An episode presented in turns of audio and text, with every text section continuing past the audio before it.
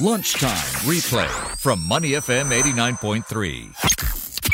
Hashtag Wanderlust with Tim Goh only on Money FM 89.3. Do you know that what you do on the plane says a lot about you? All right, I'm just making that up. You're listening to hashtag Wanderlust now on Money FM 89.3's Lunch Hour. I'm Timothy Goh, and as usual, every Wednesday we talk about travel and what we do when we're traveling. And today we're going to discuss flight etiquette, what you do on the plane, how you behave on the plane when you're faced with circum- certain circumstances, and how you deal with it. I think, I do really think, how you handle things on a plane. And that kind of environment says a lot about you. Joining me to talk about uh, some new survey findings about Singaporean behaviors in flight is Lavinia Rajaram, head of regional communications for Brand Expedia in the Asia Pacific region. Welcome uh, to hashtag Wanderlust, Lavinia. Let's talk about uh, Singaporean travelers. What are some of the peculiarities you found uh, in terms of how they behave in flight? So, the Global Brand Expedia Flight and Hotel Etiquette Study revealed a couple of things. Firstly, two in five Singaporeans um, have helped a fellow passenger. Helped? Uh, helped a oh, fellow passenger okay. with their luggage.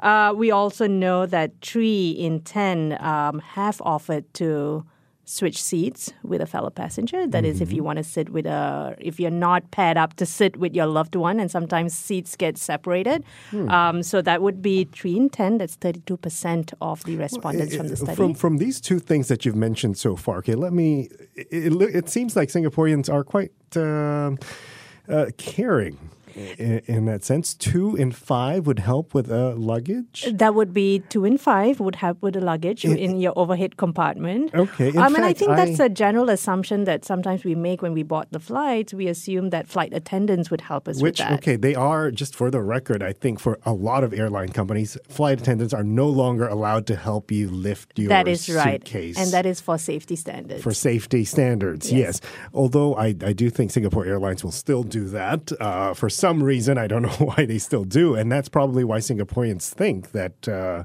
it is part of their job. The, the flight You're attendants. absolutely right to think that, and I think more and more as we as we uncover, you know, some of the findings that we saw in this study, it was really quite heartwarming to to see that you know just travelers across the Asia Pacific region, the one thing that really came out of the study was kindness, just the act of kindness when you hmm. travel. I was traveling with someone just a couple of weeks ago, and uh, he actually helped two ladies, not old ladies, but they were young ladies, carry their suitcase onto the check-in counter. And that's really nice. And it's really nice, but I told my friend like I wouldn't do that if I were you.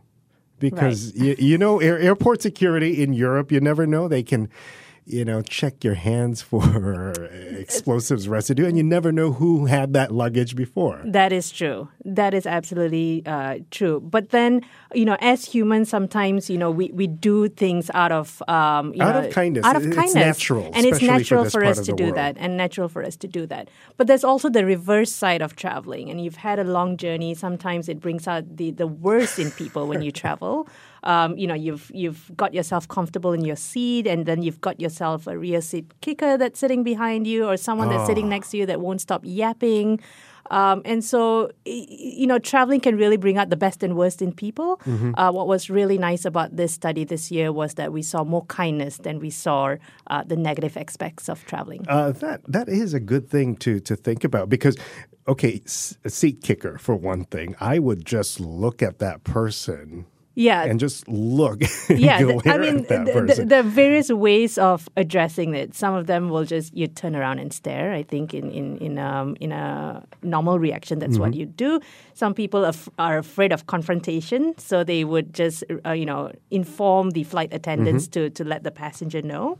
Uh, but i think uh, with uh, with singaporeans what would they would do is they would observe and maybe inform the flight attendant so they they would prefer avoiding confrontation Are mostly non-confrontational when it comes to things like this, right? And I think that's good. That's good in general. Um, you know, I I personally wouldn't mind you know having a, a polite conversation as your your first round of uh, just notification to, to the traveler. Mm-hmm. Uh, but you know, if if obviously if that message doesn't get through, then I would raise it to the flight attendant.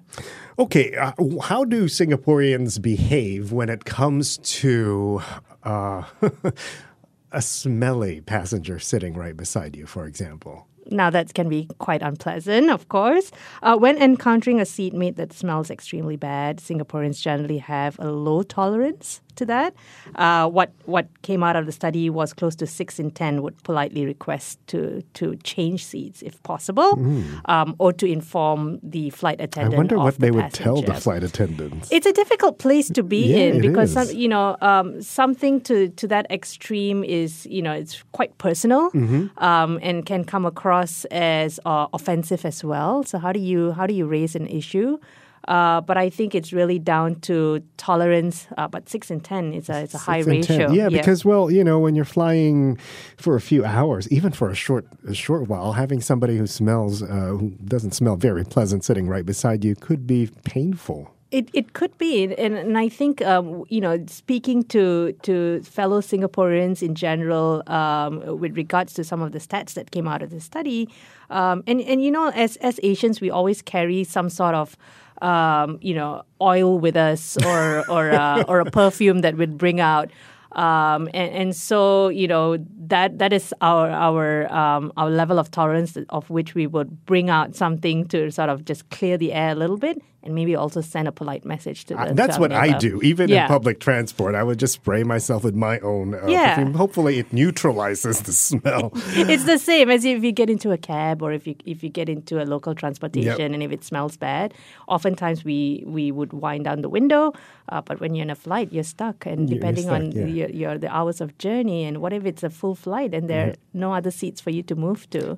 We've been talking about airline, airplane, flight etiquette with Lavinia Rajaram from Expedia right here on hashtag Wanderlust. Well, here's one thing, guys. If you're flying, especially if you're on one of those late night flights or a red eye flight and you've been out all day, go take a shower before you board. Most of the airports will have shower facilities. You have to pay a small fee to use. That's right. Or they offer deodorant in the um, in the washroom, so you feel free to to Yeah. use that. Or even, you know, this is what I do in, in a hotel. If I know I have a late flight and I have to check out at 12, I will ask the hotel if I can use their uh, shower, their gym facilities, uh, Yeah. just to shower up and freshen up before my flight. That's just a great as a tip. courtesy to the passenger who might be sitting beside me and because you want to be fresh. Yeah, totally, and that's a great tip to have. There you go. Okay, we've got we've seen this, uh, especially right after um, I think it was the SARS period uh, in 2003, 2004, when people became more aware of wearing face masks when Yeah. they're not feeling well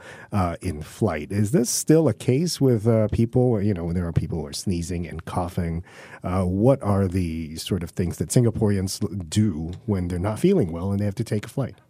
Um, I, I think uh, you know precautionary measures are, are really good to, to observe. Uh, what we've seen uh, to the study is that uh, close to half, which is 49%, uh, again, if you're seated next to someone that's not feeling well or are showing signs of illness, um, have requested to actually move uh, move their seat.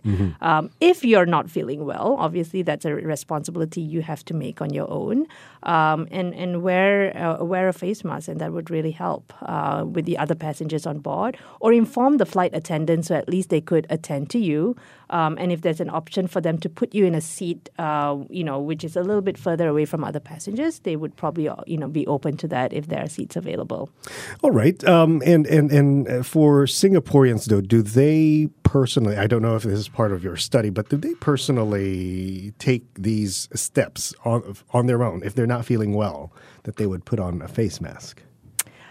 I've not, I know the I've Japanese do this all the time because that is I quite common among the, the. Northeast Asians, Yes. and they they're always carrying it in their bags. Again, if you're not feeling well, um, inform the flight attendants because number one, they may have this on board, and they could also you know help look out for you and take care of you. Mm-hmm. Um, and especially if you're having you know if you're coughing or sneezing, you're carrying a flu with you, that could be um, quite disturbing to the other passengers around you. So you want to ensure that you know you, you you travel pleasantly with everyone around you. Okay. The other thing, this is one of the biggest issues, I think, for a lot of people, and it happens all the time.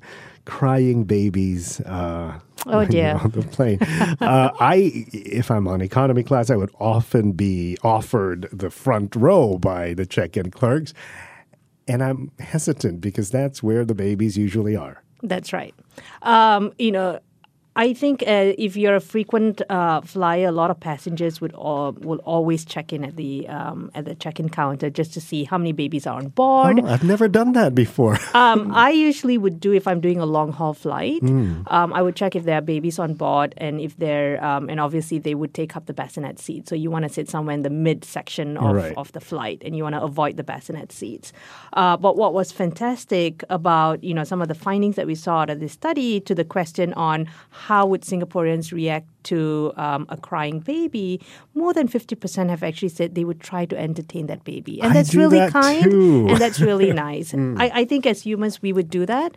Um, if you're really tired, you've had a you've had a really rough day, you may react differently. But I think you know in general, you know everyone loves babies, and sometimes you don't know what the parents are going through. So you would offer your first instinct is to offer help where possible. I think the first Um, instinct is to roll your eyes and then just do whatever you can in that situation. Well, yes, I, either or. Uh, but it was really nice to see that at least half of the Singaporean travelers um, who encounter a crying baby um, have offered to, to entertain the baby and have offered, help. And that's really That is nice. nice. On a recent flight, uh, there were uh, parents on board with two babies, and they were so knock- tired and knocked out, and their Yeah. babies were crying, and they had no clue. Oh, dear. So, and it was a red eye flight, and the flight attendants were nice enough to come up and take care of the babies because the parents were just so tired and knocked out. and that's a and that's a really nice thing to do And I was again, on the front row seat. Without now, now I know. Thanks to you, I'm going to ask if there are babies before I, I accept. It's those. always good, even if it's a short flight. Um, you know, that's a common question that you would ask if you want to avoid certain um, seats. Mm-hmm. Um, you know, it's good to ask. You know, if there are babies on board for that segment of the flight, um, and then the best seats to to then um, you know select are the midsection rows. Just the worst that the can happen. I think, is when you're on a business class flight and you're on the last row of business class before economy class, and you have the galley and the crying That's baby. right. But there are families today that, that also uh, travel with their children on business class. So you need to be open to that. You know, business class is not exclusive to, to non children. Uh, so I think um, the the best thing that anyone can do is never assume. You know, you know what what may what the situation could be. Um, you know. Try to offer help if can. Um, if not, um, you know, assess the situation before reacting. And don't forget, you can always ask for earbuds in flight. Oh, totally. Yes. Yeah. And uh, there were suggestions now that we're on this topic. Uh, maybe we could talk about this. Uh, a couple of years ago, there were suggestions to have family zones in airplanes. That's right. I don't know how I don't know how that would, would take up. I think in a world where we're very open to diversity and inclusiveness, it's so hard to segregate uh, passengers and travelers according to you know uh, Come demographic. to think of it, it was supposed to be a no baby zone, right. which I think I brought up like, why don't you just call it a family zone? Family zone, yes. And I think that that would be really, it'll be interesting to implement. A lot of hotels have that. Mm-hmm. Hotels have, you know, um, you know, no baby zone floors. I think adult only floors. Um, a little bit more trickier for, for airline partners, but I think um, it's worth exploring. But I think in a world where we really respect diversity and inclusiveness, I think um, you know as humans we really need to be open to all sorts of travelers Hmm. and expect anything and anything that could happen. Very interesting. Okay, thank you. You're welcome. I've been talking to Lavinia Rajaram from Expedia there about their latest findings, latest survey findings on flight etiquette and the characteristics of a typical Singaporean traveler. And I stand by what I said at the opening of this episode of hashtag Wanderlust. How you behave on the plane says a lot about you. I've seen this happen so many times in so many different classes first class, business class, economy class, even on budget airlines or full service airlines. There are just some passengers out there who treat flight attendants as if they're servants, and they're not. They're there, well, to watch over your safety and to ensure a smooth flight, but they're not your servants. So when you're going to ask for coffee or water, do it politely. Uh, I've seen passengers would just, you know, ring the bell and water. I want coffee. It's such a turn off. I mean, here's what I do. Okay. Wh- whenever I need something from the flight attendant, I would stand up. I prefer the aisle seat anyway. I would stand up and go to the galley and ask for a glass of water. If it so happens I'm on the window, I can't get up or whatever, if I call them, and I usually don't use the bell to call them, I'll just wait until one uh, flight attendant walks through and just, you know, say, Excuse me, when you have time, can I get a glass of water? Just be nice because these people are working and, you know, you just have to show them some respect for the hard work that they do. And we don't know how hard their job is. I'm sure it is. It's not that glamorous. You're listening to hashtag Wanderlust here on Money FM 89.3. To listen to more great interviews, download our podcasts at moneyfm893.sg or download the SPH radio app available on Google Play or the App Store.